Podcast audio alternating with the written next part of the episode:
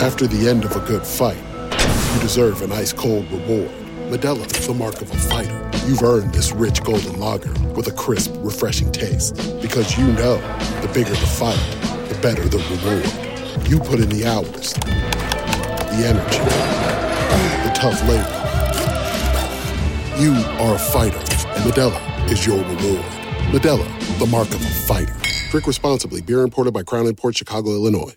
What's the easiest choice you can make? Window instead of middle seat? Picking a vendor who sends a great gift basket? Outsourcing business tasks you hate? What about selling with Shopify? Whether you're selling a little or a lot, Shopify helps you do your thing, however you cha-ching. Shopify is the global commerce platform that helps you sell at every stage of your business. From the launch your online shop stage to the first real life store stage, all the way to the did we just hit a million orders stage? Shopify's there to help you grow. Whether you're selling scented soap or offering outdoor outfits, Shopify helps you sell. Wherever and whatever you're selling, Shopify's got you covered. Sign up for a $1 per month trial period at shopify.com slash try. Go to shopify.com slash try now to grow your business, no matter what stage you're in. Shopify.com slash try. Welcome once again, everyone, to a Baseball America podcast. Happy New Year. Happy holidays to you. Live from Philadelphia. We're not really live, but here in Philadelphia, and I trust you, I am alive. John Manuel of Baseball America, along with Aaron Fitt. Aaron, Happy New Year, and uh, welcome to Philadelphia. I'm not from Philadelphia. It's a pleasure to be here, John, always uh, at this convention, which is uh, such a great gathering of, of so many of the important figures in college baseball uh, all in one place, and, and everyone, I think, uh, here to talk about some important issues. Um, and, uh, you know, I, I think this thing got off to a pretty good start today. Yeah, it did. We'll do a quick explanation. It's a, the first college podcast of the year here at Baseball America. Do a quick explanation of what the ABCA convention is. It's the American Baseball Coaches Association, and it's a you know just a really a meeting place for. It's a, there's a trade show. Uh, people can show off the you know, Nike and Reebok can show off their clothes and their uh, sweat wicking, their, their water uh, moisture wicking clothing uh, off to the uh, to the coaches and the, all kinds of goofy equipment, all kinds of useful equipment you know, metal wood bats and all kinds of goofy stuff like that. But there are also a lot of meetings that go on. Uh, it's really the only time that coaches gather nationally. If you're a college basketball fan, you know that the College Basketball Coaches Association meets at the Final Four every year. So that's when the college basketball coaches meet. It would be awesome if college baseball did that in Omaha every year. That would be the natural place. But instead, they rotate every year, and this year it's in Philadelphia for the first time. Not quite the same, Aaron, as when it's in San Diego, but um, you know, our, our favorite venue. But uh, a lot of things discussed already, Aaron, and obviously college baseball. A whole lot of changes in college baseball uh, this year. All those have been uh, chronicled on Baseball America's college blog over at baseballamerica.com.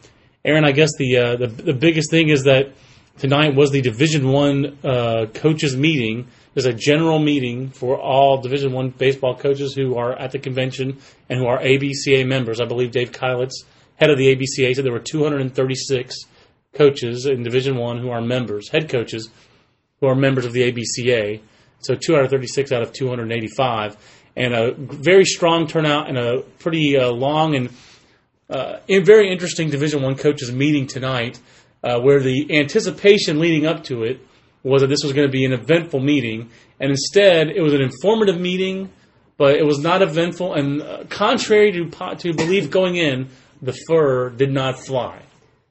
Yeah, you know, I think, uh, like you said, going into this meeting, a lot of coaches were speculating that uh, there was going to be some controversy. There was going to be some some raised voices and some people voicing some dissent uh, with the new legislation, which we've uh, written about, I think, ad nauseum on the website, um, all about the uh, the new. The, the, main issue is, is the scholarship changes. Right. Um, there, there's going to be a, a, cap on the on the rosters at 35, and there's going to be a cap on the number of scholarship players at uh, 27. Eventually, it's going to start at 30 and then go down to 27.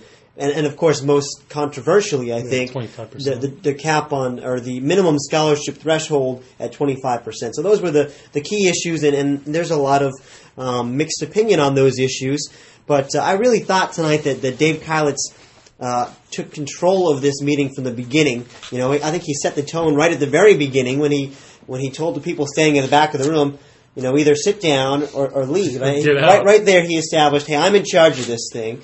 Uh, I'm Dave Keilitz. Uh, you know, you guys have been listening to me for a long time here, and you need to continue listening to me and, and, and the other people who are who are in leadership positions in the ABCA and in the college baseball coaching community, um, who are who are doing a good job, I think, on the whole. And and it, it's so difficult, I think, because it's it's hard to get a, a consensus in college baseball because it's such a fractured group. Uh, just naturally, with the Right. the geographic differences and the uh, differences in the number of scholarships that, that people have in different parts of the country, and uh, it's hard to get everybody on the same page. And, and I think that Dave does uh, as good a job as anyone could, um, trying to, to build unity among this group as much as possible.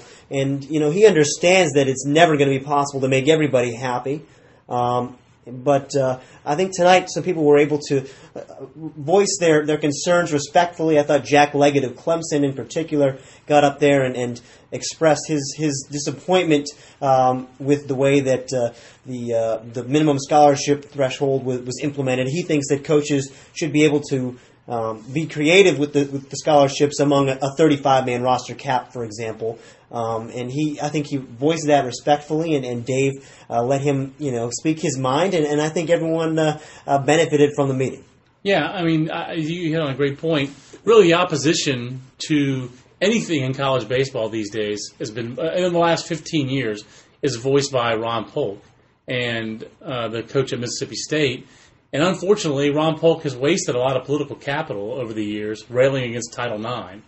A pretty losing battle. While, you can, I think it's into, you could definitely argue that baseball gets uh, the short end from the NCAA. College baseball gets the short end from the NCAA, and I've written that column and I've talked about that. We've talked about that on podcasts even. And Ron Polk makes that point, but he's blamed it all on Title IX, and that's just kind of ridiculous. And you know, Ron's wasted the uh, stature that he should have with college presidents of being a veteran college coach who's coached at three different places, who's taken three different programs to Omaha, uh, who's coached a lot of big leaguers, who redshirts a lot of players, who have, whose players have great GPAs. He should have great credibility with college administrators. Instead, he does not because he's uh, basically throws a lot of Molotov cocktails around uh, in these in uh, these memos, these letters he sends, and he wrote a 19-page letter in the fall railing against these changes. Instead, Jack Leggett, who's a veteran coach who coached in Vermont, who coached at Western Carolina, now coaches at Clemson and has for some time, about 16 years now at Clemson, who's got two former assistants as head coaches, three actually, John Pawlowski down at College of Charleston, Tim Corbin at Vanderbilt, now Kevin O'Sullivan down at Florida. Um, so you've got Jack Jack Leggett's a big time coach. He hasn't won in Omaha. He has a very similar resume actually to Jack Le- to uh, Ron Polk, but he was uh, articulate. He was impassioned tonight, but he was respectful in his dissent, and uh, uh, that was helpful. I thought the meeting, you know, Ray Tanner, Elliott Avent, and other coaches spoke up, um, and, and I thought it was a very constructive meeting. But the uh, basic point is uh, that Dave Keilitz made is look, these changes are here to stay. And I almost think, Aaron, because college baseball is so fragmented, because it's fragmented geographically, there is not one single person who can stand and speak for what might be a disaffected majority or minority.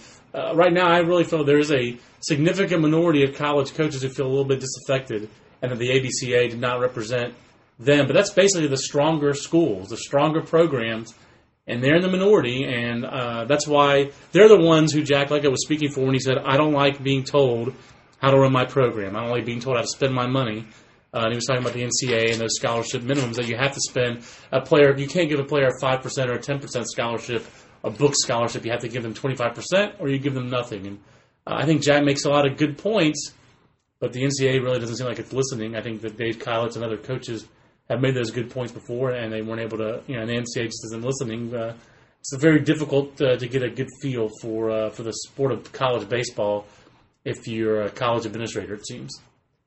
And you know, I, I think a lot of these changes would be a lot more palatable to, to people like Jack Leggett and, and other uh, coaches at those power schools if they were accompanied by an increase in the number of scholarships from Right. 11.7. And that is something that uh, Dave Keilitz addressed tonight and said that um, it was something he was hoping would be included in this whole reform package.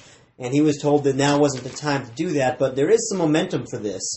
And uh, he hinted at this a little bit last year, and he was a little bit Yep. more specific, I think, this year when he said that uh, uh, if if these academic reforms are successful and, and progress is made with the APR and these kinds of measures, um, that he, he's been given indications that there there will be traction. I think for raising the scholarship limit to or the scholarship amount to 14 or so.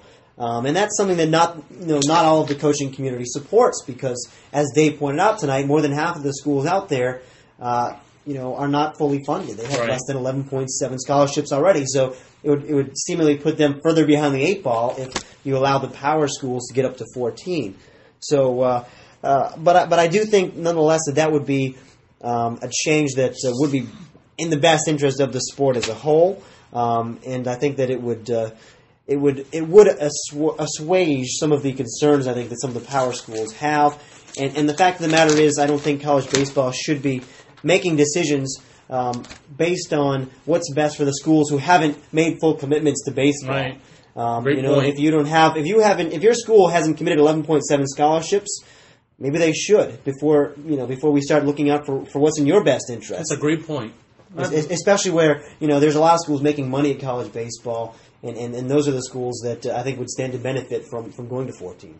I think that's a fantastic point, Aaron. As we, uh, by the way, we're watching the uh, Iowa caucus returns come in. A thrilling evening for a couple of politic uh, ner- nerds like uh, politics nerds like me and Aaron. So, uh, watching uh, Barack Obama now. Congratulations to Mike Huckabee and Barack Obama tonight in Iowa with their victories. Uh, I'm dating myself if you're da- downloading this later, but it's a Baseball America podcast, not a CNN podcast here. John Manuel, Aaron Fitt in Philadelphia, not covering the Iowa caucuses, covering the ABCA convention. Uh, and, and, you know, again, you have to follow, I think, a lot of uh, these rules changes to really follow along with what we're talking about. But it, it was an interesting meeting. Pretty packed house early on, but that was just, it turned out for the rules. A couple of rules changes in college baseball this year.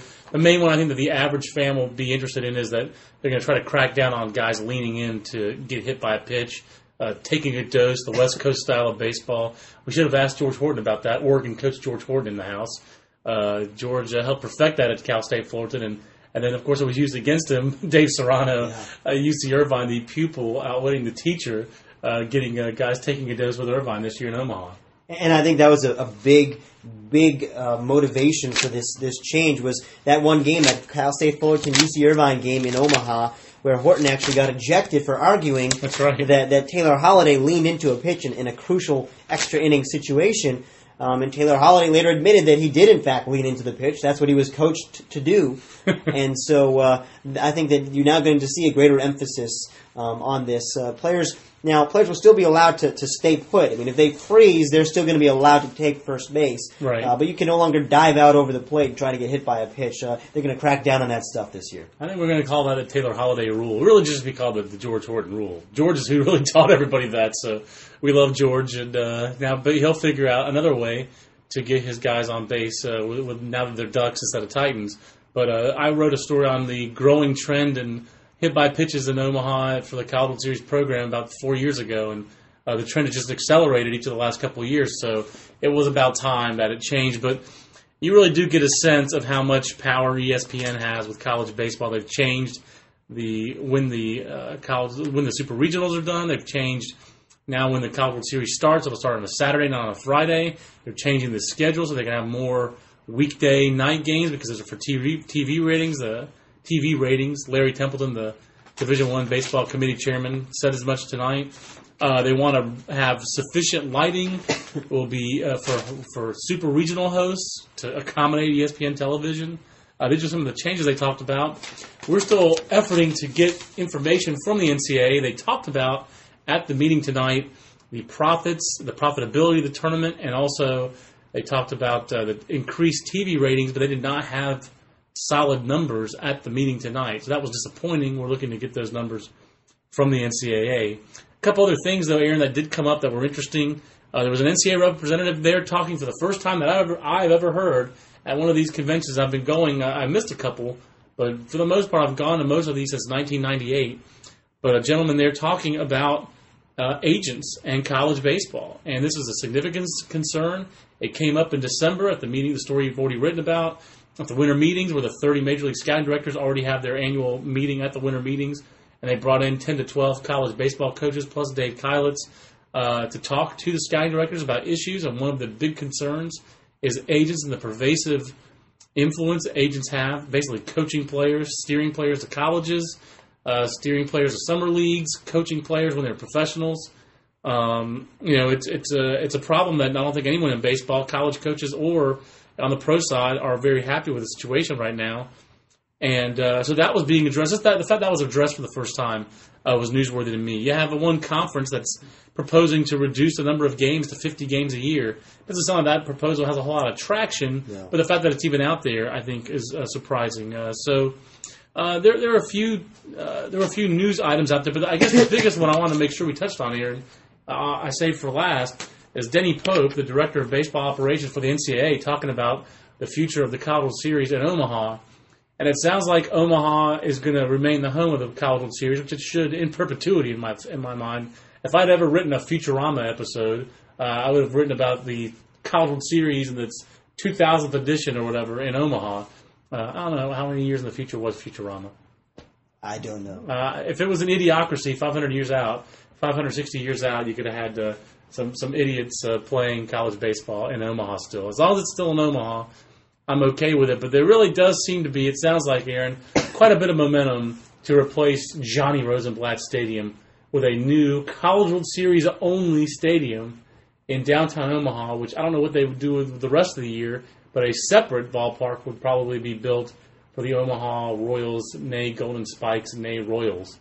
Now they're back to being Royals again. But I don't know what your feelings are on that. Uh, I, I, I, can finish with my feelings. But what, what, you've been to Omaha here three years in a row now.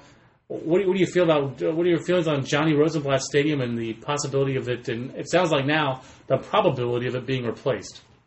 Well, first of all, I just wanted to backtrack for a second. here. Please. Um, I, I think that uh, you know they, were talking about maybe making a little bit of noise about exploring other venues, but I don't think that was ever really any any serious consideration Should not. about, about leaving about leaving Omaha. That is.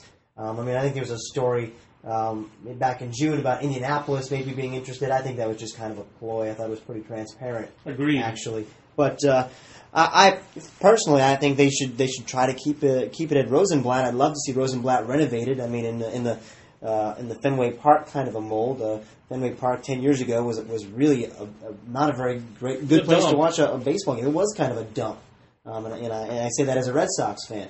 But if you go there now, it's you know it's still old, and, and it still shows its age here and there. But it's a terrific place to watch a game, and uh, they've made a lot of upgrades. And I haven't looked at the numbers and the specific proposals, of course. I don't know how feasible it would be to give uh, Rosenblatt the kind of facelift that maybe would be required. Um, but that's what uh, certainly the sentiment, sentimentalist in me would like to see.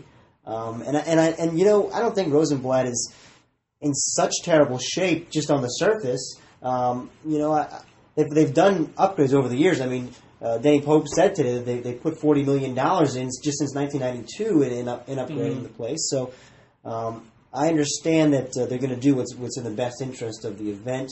Um, I, I would like to see it remain in Rosenblatt somehow. I think it's a terrific venue. I think it has a lot of history, but it's not just the history. It's a really good place to watch baseball. Yeah, I think that's the main thing is that uh, you lo- you you see it on TV and you instantly know that it's Rosenblatt. You know, you see Dodger Stadium on TV TV here and you instantly know it's Dodger Stadium. You you you, look, you watch a game and you see Fenway Park, you instantly know it's Fenway Park, Wrigley Field, Yankee Stadium. You know, even Camden Yards. Uh, you know, some of the newer ballparks kind of almost the same as you know PNC Park in Pittsburgh is instantly recognizable.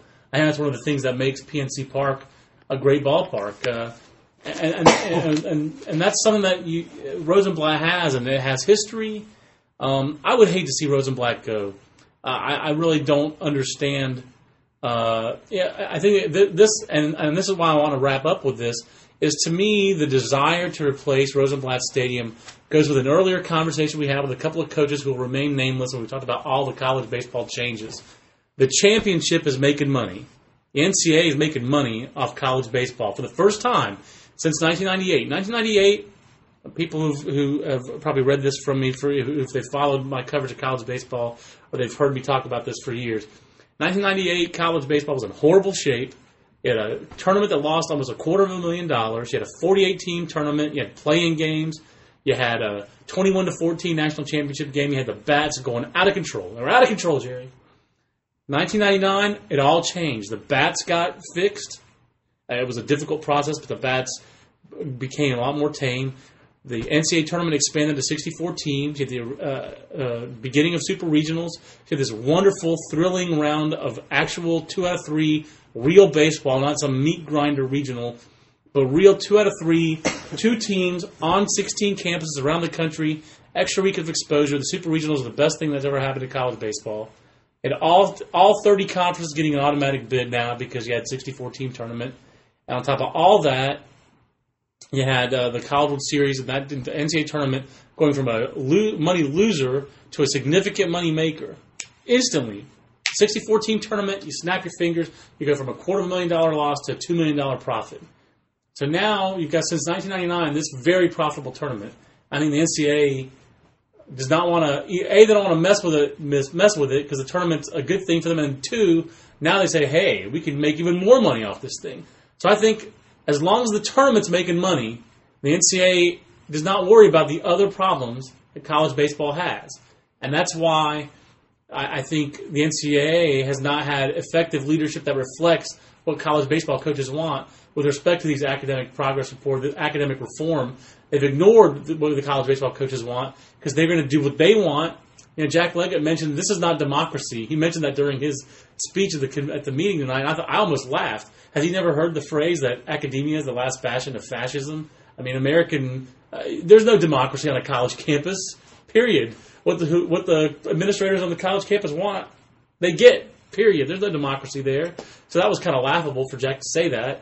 Um, and but but on top of all of it, again, I think the desire to build a new Rosenblatt Stadium is all about the NCAA is making money off college baseball, and they just want to make more money off it. And for them, that mean that does not mean that the individual 285 schools. That means the championship level. So if a new Rosenblatt Stadium does that, they're all for it. Sentimental sentimentality be damned. I don't think that that is really what the NCAA is ever about. They're about the greenbacks. They're about money and a new stadium in downtown Omaha with, with luxury boxes and all these kind of things would bring in more revenue, plain and simple. I think you hit the nail on the head, but I wanted to, to make one more uh, point quickly here. Um, and you'll be able to read more about this uh, in the coming weeks on baseballamerica.com and in the issue. Um, but uh, um all this stuff is not finalized. Right. Um, uh, Denny Pope said today there, there, there were two proposed downtown sites for a new uh, stadium solely for the College World Series. Uh, and then there was a, another proposal that, that it involves reva- revamping Rosenblatt or the, or the current site. And, uh, and they hope to have a decision by the, the College World Series in 2008. So we've got a few months here yet to go. Um, you know, and, and I think Denny Pope, if if you read between the lines, he seems like he favors building a new downtown stadium, um, and he certainly holds a lot of sway. But uh, I don't know how other people feel about that. I mean, I, I know that most of the, the heavyweight coaches you talk to, uh, like Wayne Graham, for example, comes to mind, um, love Rosenblatt and, and are, are big proponents of, of keeping Rosenblatt as the site. But how much influence do they really have when it comes down to it? Uh, when talking about the NCAA championships uh, and, and, and battling the greenback, as you put it, I don't think they have an awful lot of influence. So we'll see what happens. Um, I, I, I, still hope that, that Rosenblatt remains the site, um, but I think you're right. It will come down to the almighty dollar. I believe uh, I believe I'm uh, making myself a 19th century reference there by saying it's all about the greenbacks. I believe in the 20th century, and here in the early 21st century, we'd say all about the Benjamins. But uh, I decided to go uh, all 1873 on you. Well, U.S. Grant reference there for whatever reason. But uh, yeah, I do. I think that's what it's all about, and it's unfortunate, but I think that's where the NCAA is headed. And it's going to be a sad day unless they uh, unless they you know, name it Dado Field or some such. Uh, you know that they, they won't dissuade me. Uh, I'll be very disappointed to see Rosenblatt Stadium go. And maybe I'm being premature in saying that's that way it's headed, Aaron. But I really thought the way Denny Pope was talking about it tonight that the NCAA is on its way to a new and in their minds more profitable uh, home for the College Series. At least the home will remain in Omaha. I wonder if maybe there'll be a transitional stage where if they're tearing down Rosenblatt and building a new ballpark downtown, where maybe they'd be they'd play not in Omaha, but that would uh, that would also be a Travis mockery. So let's hope that doesn't uh, come to pass. We have got plenty more coming up on BaseballAmerica.com this year. And when it comes to college baseball, I don't think that uh, anybody covers college baseball remotely like we do at Baseball America because we have a passion for the players and we have a passion for who wins. We care who wins, and we care who the good players are, and we care who gets drafted. We also care about uh, who sponsors this podcast, and that is DeMarini, uh, Wilson DeMarini. More than 150 programs, including the back-to-back Division One and Division Two national champions, Oregon State, the O State Ballas, and University of Tampa Spartans, have switched to the DeMarini Power System. You can log on to demarini.com backslash dnation to check out their interactive roster of the current DeMarini teams. I'm looking at a map in the latest edition of Baseball America, and there are D's all over the freaking country uh, that are DeMarini schools. And we will be hopefully bringing you a podcast with one of those DeMarini coaches. More importantly, he is the two-time defending national championship coach of the O State Ballers of Oregon State, Pat Casey. He'll be giving a brief uh, clinic tomorrow here at the ABCA. Oh yeah, there are clinics at the ABCA, the convention. You come here and you can learn how to be a better coach. But uh, we'll try to grab Pat Casey tomorrow morning after his um, after his clinic presentation. But uh, we thank DeMarini for their sponsorship of Baseball America's uh, online chats for college baseball and for the podcast. Aaron, you're chatting tomorrow, are you not? I am chatting 1 o'clock uh, Eastern Time on BaseballAmerica.com. That'll be what, uh, Friday, January the 4th, correct? No, January 5th. I guess it's January, eh, whatever. It's Friday, and uh, that's when uh, Aaron will be chatting. January 4th. So this is, uh, we're on Thursday, January 3rd. We thank you for your patience with us for this late night from Philadelphia podcast. Congratulations again to Mike Huckabee and Barack Obama, winners in the, in the Iowa caucuses. We're going to turn our attention back to Iowa after recording this podcast. Thank you for listening and for the download for Aaron Fitt. I'm John Manuel. So long, everybody. Swimsuit? Check. Sunscreen? Check. Phone charger? Check. Don't forget to pack the 5 Hour Energy. It fits great in a pocket or carry on, and the alert feeling will help you arrive ready for anything. Now get 20% off when you use code 5HE Travel at 5hourenergy.com. Expires April 30th. One time use only, not valid with other discounts. Remember, visit 5hourenergy.com and use code 5HE Travel to save 20%.